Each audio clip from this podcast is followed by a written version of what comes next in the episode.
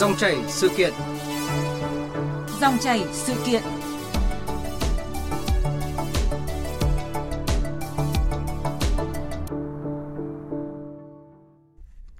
Thưa quý vị, thưa các bạn, sẽ cho phép các nhà trường được lựa chọn sách giáo khoa. Đó là nội dung đáng chú ý trong dự thảo thông tư quy định việc lựa chọn sách giáo khoa trong các trường phổ thông do Bộ Giáo dục và Đào tạo vừa công bố để lấy ý kiến dư luận đến ngày 20 tháng 12 và nếu được thông qua sẽ áp dụng trong năm học tới.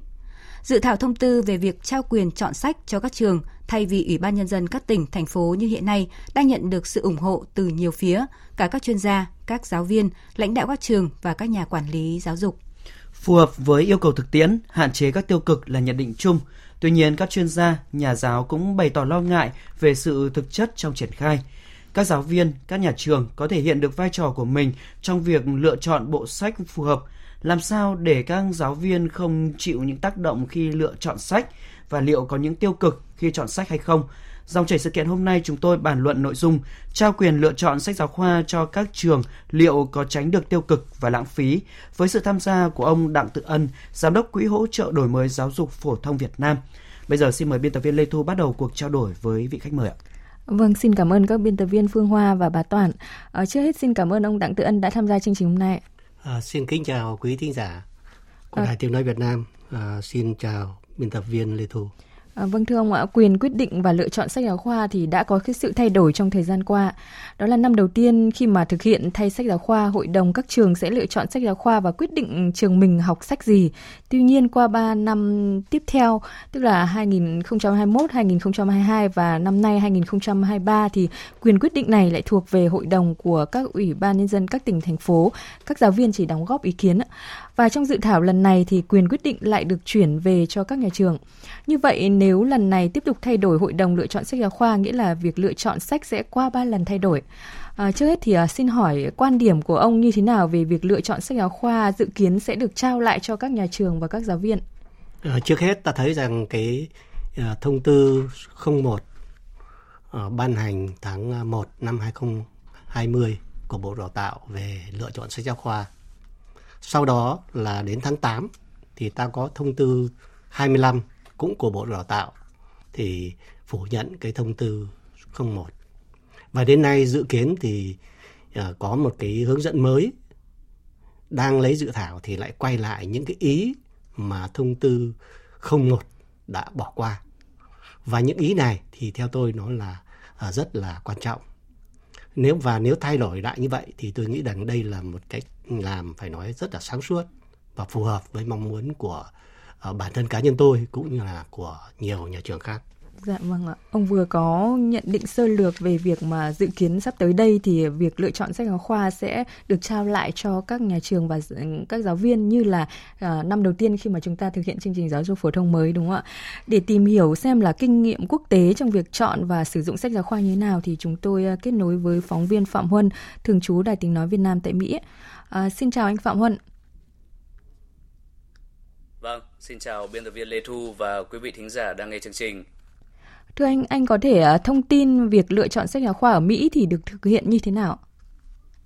Ở Mỹ thì à, không có sách giáo khoa chung cho cả nước mà cái việc lựa chọn sách giáo khoa tùy thuộc vào mỗi tiểu bang khác nhau. Có hai cách lựa chọn sách giáo khoa ở các tiểu bang ở Mỹ. Thứ nhất, đó là chính quyền bang cho phép các cơ quan sở tại và các trường được chọn sách giáo khoa và thứ hai là chính quyền tiểu bang quyết định các sách nào sẽ được sử dụng trong trường học trên toàn bang. Bộ Giáo dục Mỹ chỉ đóng vai trò đưa ra yêu cầu, đánh giá chung, quyền quyết định chọn sách sẽ giao cho các trường, các bang tự quyết. Mỗi tiểu bang ở Mỹ sẽ quyết định dạy theo một bộ sách giáo khoa khác nhau. Họ à, không thống nhất một bộ sách chung, thậm chí là ngay trong một quận, bang, các trường cũng chọn các bộ sách khác nhau để dạy. Việc chọn bộ sách là dân chủ, nhưng à, cũng sẽ có các cơ quan giáo dục giám sát và điều chỉnh khi thấy không phù hợp dựa trên sự biểu quyết của đại đa số phụ huynh, giáo viên và học sinh. Quy trình chọn sách giáo khoa ở một tiểu bang ở Mỹ có thể à, được tóm tắt như sau. Sở Giáo dục giao cho từng quận hạt lo liệu quá trình chọn sách, xong à, cái việc chọn sách là ở cấp tiểu bang. Ba chuyên gia giáo dục của tiểu bang hoặc à, thậm chí của liên bang được mời đánh giá các sách giáo khoa gửi lên, bảo đảm sách tuân theo các tiêu chuẩn chung của tiểu bang. Chỉ hai trong số ba chuyên gia này đánh giá chất lượng các sách giáo khoa được đề nghị và nếu hai chuyên gia này có ý kiến trái ngược nhau thì người thứ ba sẽ tham gia để lấy quyết định chung. Sau đó thì à, mỗi quận hạt lại gửi ra một giáo viên đứng lớp hoặc à, một cố vấn về mặt nội dung ở cấp quận để đánh giá một cách độc lập với ba chuyên gia kia để à, đánh giá một cách độc lập với ba chuyên gia kia về các sách giáo khoa được tiểu bang đề nghị. Những sách được chọn sẽ được đưa lên mạng trong vòng 2 tuần lễ để công chúng cùng đánh giá. Cuối cùng thì Ủy viên giáo dục mới xem lại các đánh giá của quận và của tiểu bang, xem các ý kiến của quần chúng, cân nhắc giá cả của các sách giáo khoa được đề nghị và ra quyết định chấp thuận hay từ chối. Sau khi những sách này được chấp thuận thì ờ, mỗi trường vẫn được quyền bổ sung các tài liệu giảng dạy khác tùy hộ. Quan trọng là mỗi quận phải cho công chúng ít nhất thời hạn 20 ngày để ờ, xem xét trước các tài liệu này trước khi ờ, quận mở cuộc họp với dân, thảo luận về những cái tài liệu đang được cân nhắc sẽ dùng trong giảng dạy. Sau khi các trường trong quận chính thức tuyên bố dùng sách giáo khoa gì, người dân nào không đồng tình thì sẽ có quyền nộp đơn phản đối trong vòng 30 ngày sau đó. Những đơn này đều phải được xem xét và trả lời và những người có trách nhiệm quyết định chọn sách phải giải thích lý do chọn sách và trả lời các chất vấn trên. À, vâng, phóng viên Phạm Huân thì vừa thông tin về quy trình chọn sách giáo khoa ở Mỹ. Vậy thì uh, sách giáo khoa ở nước này được sử dụng trong các nhà trường ra sao thưa anh? Sách giáo khoa ở Mỹ thì uh, thay đổi theo chu kỳ quy định mỗi uh, 5 năm một lần và trong mỗi chu kỳ mỗi năm lại hướng vào một vài lĩnh vực hay môn học cụ thể. Một cái điểm đáng lưu ý là các trường tại Mỹ không theo một chương trình thống nhất mà được quyền đưa ra chương trình của riêng mình vì uh, quan niệm của họ kể cả trong vấn đề giáo dục cũng được uh, khuyến khích cạnh tranh tối đa. Các trường phải đầu tư nghiên cứu để làm sao đưa ra cái chương trình phù hợp nhất, hấp dẫn nhất. Sách giáo khoa ở Mỹ được coi như là một cái tài liệu học tập bổ trợ, kiến thức chính do giáo viên cung cấp trên lớp theo giáo án. Sau mỗi giờ học, giáo viên sẽ giao bài tập về nhà và để giải quyết được đề bài thì học sinh sẽ phải tìm đọc thông tin ở nhiều quyển, nhiều bộ khác nhau. Tùy thuộc vào chất lượng của sách giáo khoa và cách giáo viên thích dạy sách giáo khoa thậm chí có thể không được sử dụng. Cái quan niệm đào tạo ở Mỹ là không quan trọng học sinh đưa vào đầu khối lượng kiến thức như thế nào, nhưng ờ, rất quan trọng ở cái phương pháp đưa. Họ nhấn mạnh phương pháp chứ không phải ở cái lượng kiến thức. Việc lựa chọn những cái cuốn sách để dạy trong trường thuộc thẩm quyền của cơ quan chuyên trách của địa phương hay ờ, của trường. Tuy nhiên, cái quyền chọn nội dung nào để đào tạo con trẻ là quyền của các bậc phụ huynh vì à, họ có thể chọn để dạy ở nhà hoặc à, đưa con em tới trường có nội dung mà theo họ là phù hợp. Trẻ em có thể học tại nhà hoặc à, trường tư thục hay công lập tùy vào ý định của gia đình vì cái nền giáo dục ở Mỹ thì chấp nhận tất cả các loại hình học tập. Trẻ em học trường công ở Mỹ không phải mua sách giáo khoa vì giáo dục từ lớp 1 đến lớp 12 là bắt buộc. Chính phủ dùng tiền thuế của dân để chi cho giáo dục nên cha mẹ coi như là đã mua sách cho con rồi.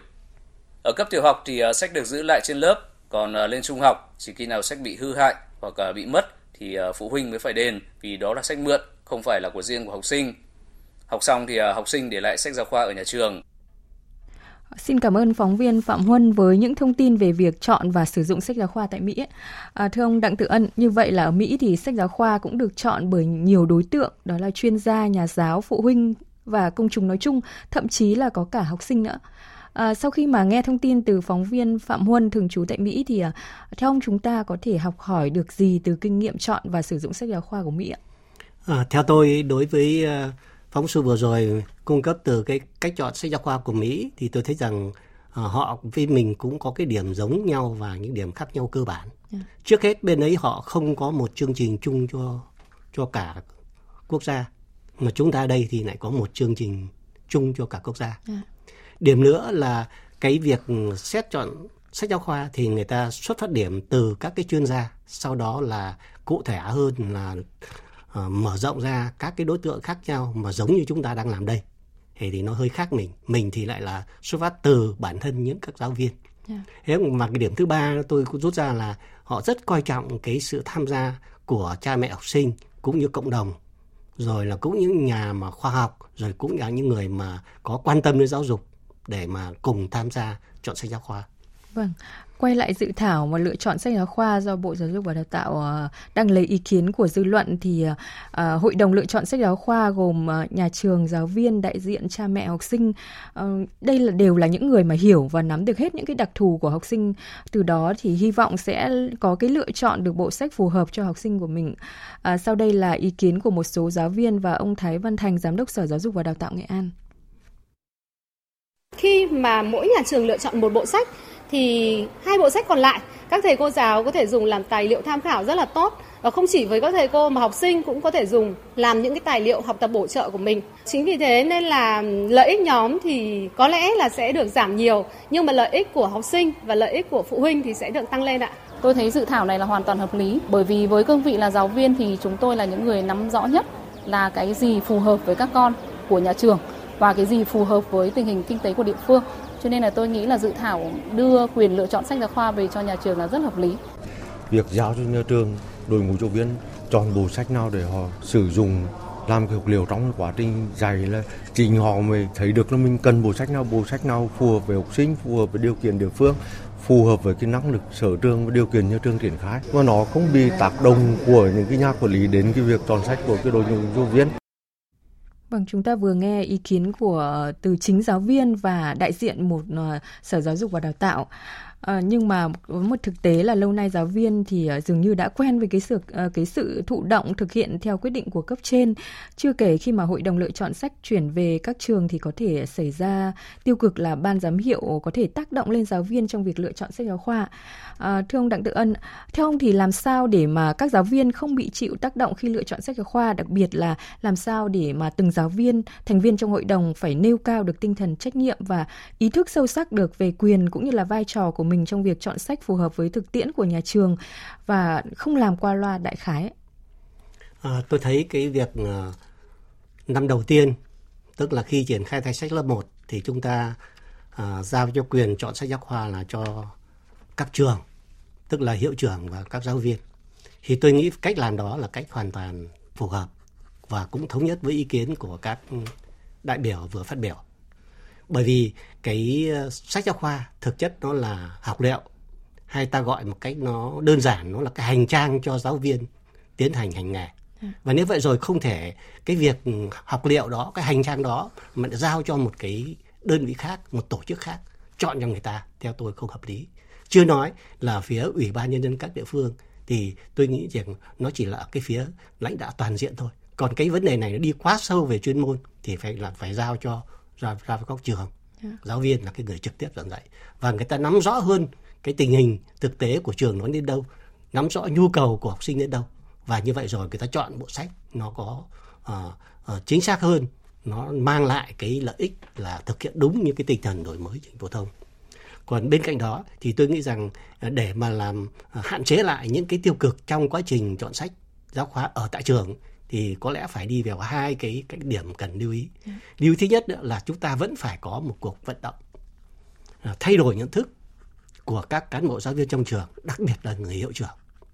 Anh thì phải là người đã đi tận đầu tàu trong cái vấn đề chọn sách. Anh phải là cái người thay đổi quan niệm đi. Anh phải là người gương mẫu đi để anh tổ chức chọn sách nào cho thích hợp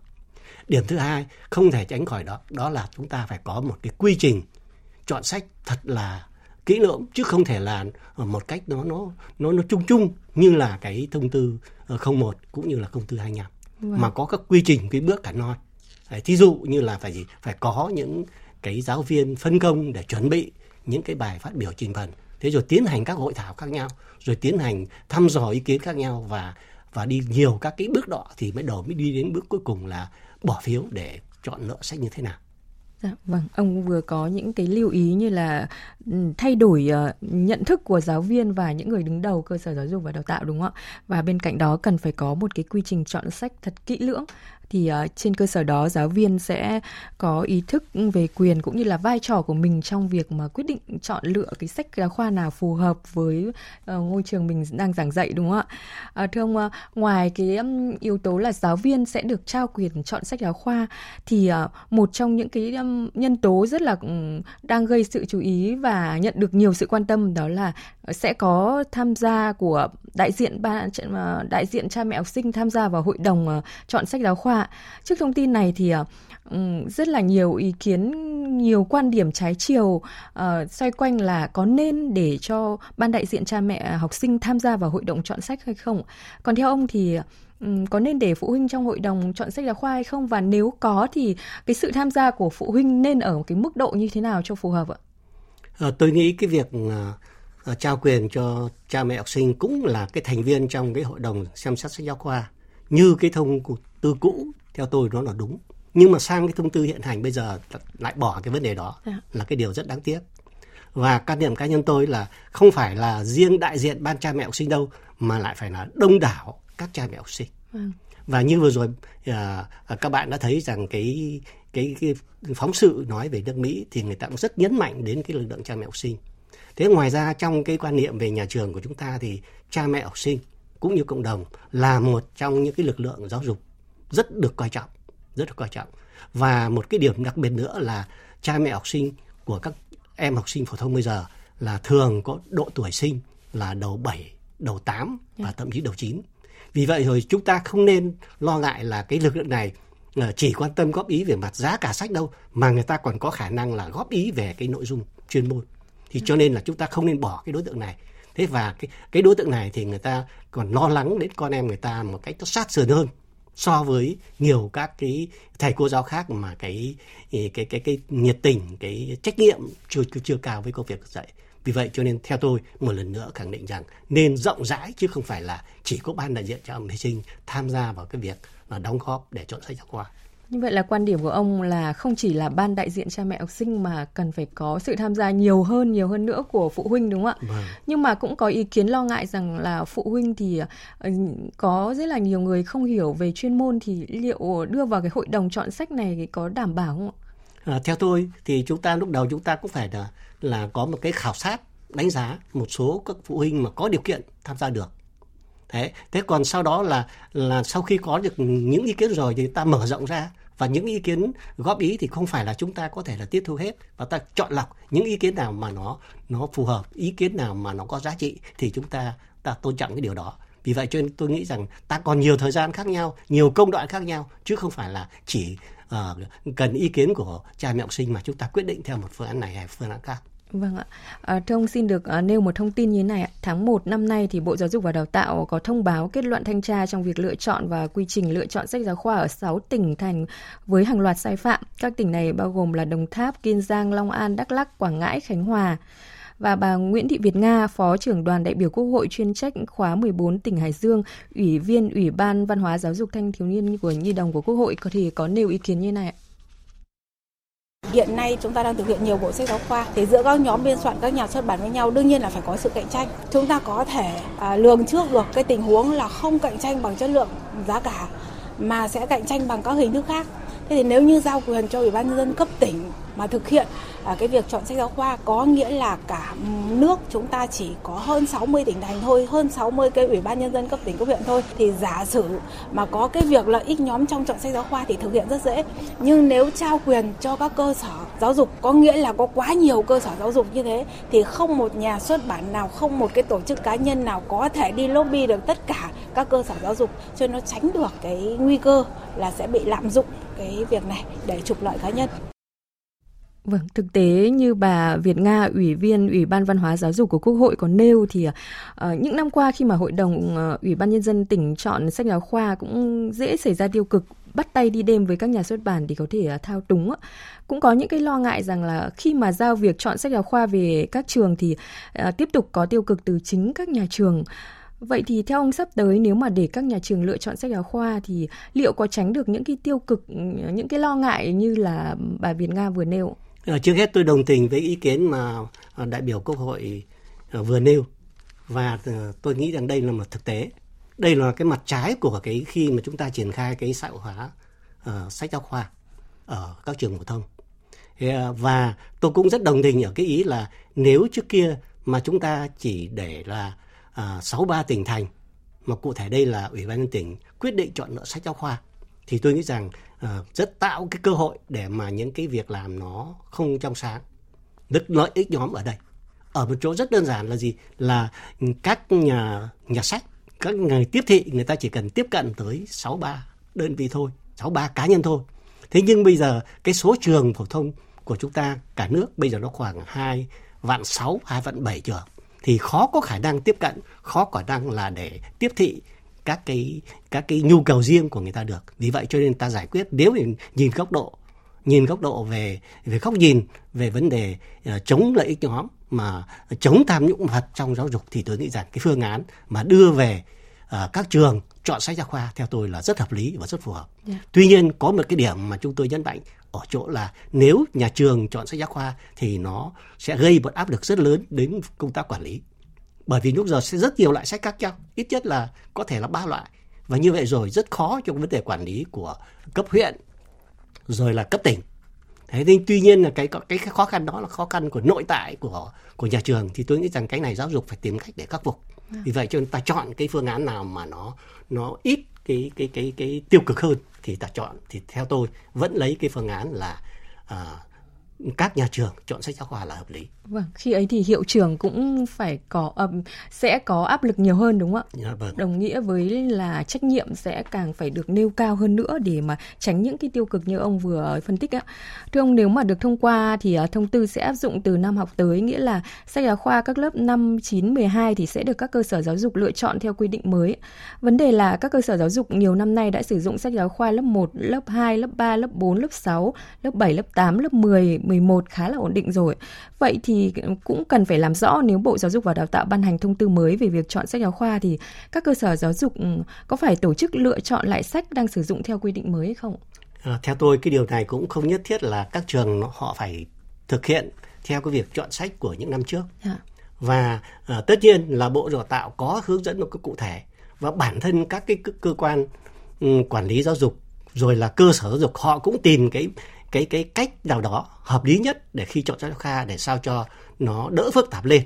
Và tôi nghĩ rằng người ta hoàn toàn có một cái cái suy nghĩ thông minh để giải quyết cái cái khó khăn này chứ không phải là người ta đưa thêm cái công việc làm cho phức tạp thêm. Nhất là à, cái năm cuối cùng là năm mà à, lớp cuối của tiểu học lớp cuối của trung học cơ sở và lớp cuối trung học phổ thông thì ta tập trung vào vấn đề ôn thi để mà giải quyết những cái công việc mà à, chuyển cấp cho học sinh vì vậy cho nên tôi nghĩ rằng cũng yên tâm không lo là các địa phương người ta lúng túng trong vấn đề là giữa cái sách đã chọn rồi và những sách sắp chọn thì có một cái mối tương quan như thế nào. Dạ vâng ạ. Trước khi mà trao đổi tiếp thì à, xin mời ông Đặng Tự Ân à, cùng nghe ý kiến của bà Nguyễn Thanh Hương, hiệu trưởng trường Trung học cơ sở Cao Viên Thanh Trì Hà Nội và ông Nguyễn Xuân Thành, vụ trưởng vụ giáo dục trung học Bộ Giáo dục và Đào tạo.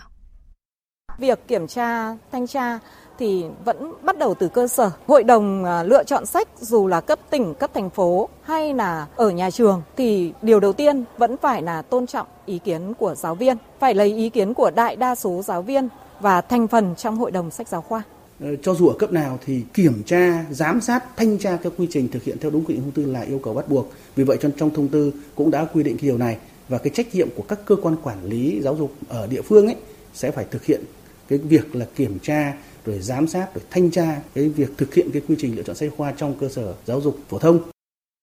Vâng, để việc lựa chọn uh, sách giáo khoa thực sự mang lại hiệu quả và công khai minh bạch uh, đi vào thực tiễn thì uh, cùng với cái công tra, công tác kiểm tra thanh tra như là bà Nguyễn Thanh Hương và ông uh, Nguyễn Xuân Thành vừa nêu ấy, thì uh, thưa ông nên chăng là Bộ Giáo dục và Đào tạo cũng cần phải có cái tiêu chí cũng như là hướng dẫn hay là việc tập huấn kỹ càng bài bản để có cái quy trình kiểm tra giám sát thật chặt chẽ để cái việc mà uh, lựa chọn sách giáo khoa thực sự công khai minh bạch và tránh những cái uh, luồng dư luận như những năm vừa qua? Riêng cá nhân tôi tôi thấy rằng uh, vấn đề uh, mà chúng ta đang quan tâm lo lắng là vấn đề uh, khi ra về trường rồi thì cái nhà trường đó họ không công tâm và họ làm thiếu dân chủ và cuối cùng là cũng bị những cái những cái biểu hiện tiêu cực nó xen kẽ vào cho nên là theo tôi là cái uh, thông tư hướng dẫn chọn sách thì nên viết kỹ hơn chút nữa dạ. đặc biệt là ghi rõ cái quy trình. Chứ không phải hai thông tư trước là cũng là năm chương cũng là 16 điều thì bây giờ có thể nhiều lên có thể 20 điều trên 20 điều đi để chúng ta dành dày đưa ra những nguyên tắc đưa những định hướng chung cho các địa phương. Nhưng bên cạnh đó chúng ta cũng phải mạnh dạn giao cho các trường giao cho các cấp quản lý giáo dục ở địa phương người ta cụ thể hóa trong tình hình người ta thì người ta bổ sung những cái vấn đề gì để nhằm mục đích thực hiện đúng cái tinh thần chỉ đạo thông tư của bộ. Thế và à, cuối cùng là đối với các trường thì tôi vẫn nhắc lại lần nữa là phải có cái quy trình các bước hẳn hoi chứ không phải là gì không phải chỉ có cái là là trao đổi cái nhẹ nhàng hoặc là là một vài cái thầy cô giáo lên trình bày một vài cái đánh giá riêng của cuốn sách thì theo tôi không phải. À. mà có sự nghiên cứu có quy trình và có từng bước một cuối cùng mới đi đến là bỏ phiếu thông qua là ta chọn cái uh, bộ môn nào làm cái bộ sách của trường mình Vâng ạ. À, sau 3 năm việc lựa chọn sách giáo khoa do Ủy ban Nhân dân các tỉnh, thành phố ừ, thực hiện thì chúng ta lại quay trở lại, dự kiến là sẽ quay trở lại trao cái quyền chọn sách giáo khoa về cho các nhà trường và các giáo viên. Và cái ừ, cái quy định này thì nếu mà được ừ, thông qua thì cũng nhận được rất là nhiều những cái ý kiến đồng tình ủng hộ. Vậy cá nhân ông thì có kỳ vọng gì khi mà chính giáo viên, những người trực tiếp giảng dạy và nhà trường sẽ được trao cái quyền lựa chọn sách giáo khoa? À, tôi nghĩ là nó sẽ thực hiện đúng như cái tinh thần đổi mới uh, chương trình giáo dục phổ thông 2018 và đúng cái mong muốn của bộ là vấn đề chọn cái bộ sách sao cho nó nó phù hợp với tình thực tế, phù hợp với nhu cầu của học sinh, phù hợp với nhu cầu của giáo viên, từ đó nâng chất lượng. Dạ, vâng. Đấy, tôi rất mong muốn kiểu đó và nếu cách làm này thì cũng sẽ giải quyết được. Thế và tuy nhiên thì cũng có ý kiến là um, là nên cần thêm nhiều bộ sách nữa theo tôi là không cần thiết. Dạ. Và cái cần thiết nhất mà bây giờ cũng đang có ý kiến uh, tham khảo ý kiến là cần một bộ sách của bộ. Theo tôi cái điều này là điều hết sức cần thiết. Và chính tôi đã mong muốn cái điều này từ khi mà gì ta triển khai thay sách lớp 1 đã xảy ra nhiều cái sự bức xúc khó khăn nhiều cái mà nó nó nảy sinh trong quá trình xã hóa sách giáo khoa nhưng mà chúng ta chưa lường hết. Chúng ta chưa quản lý nhà nước một cách chặt chẽ và triệt để hết. Thế còn có những ý kiến tư tưởng quan điểm có coi là à, tốn kém tiền của thí dụ có có đại, có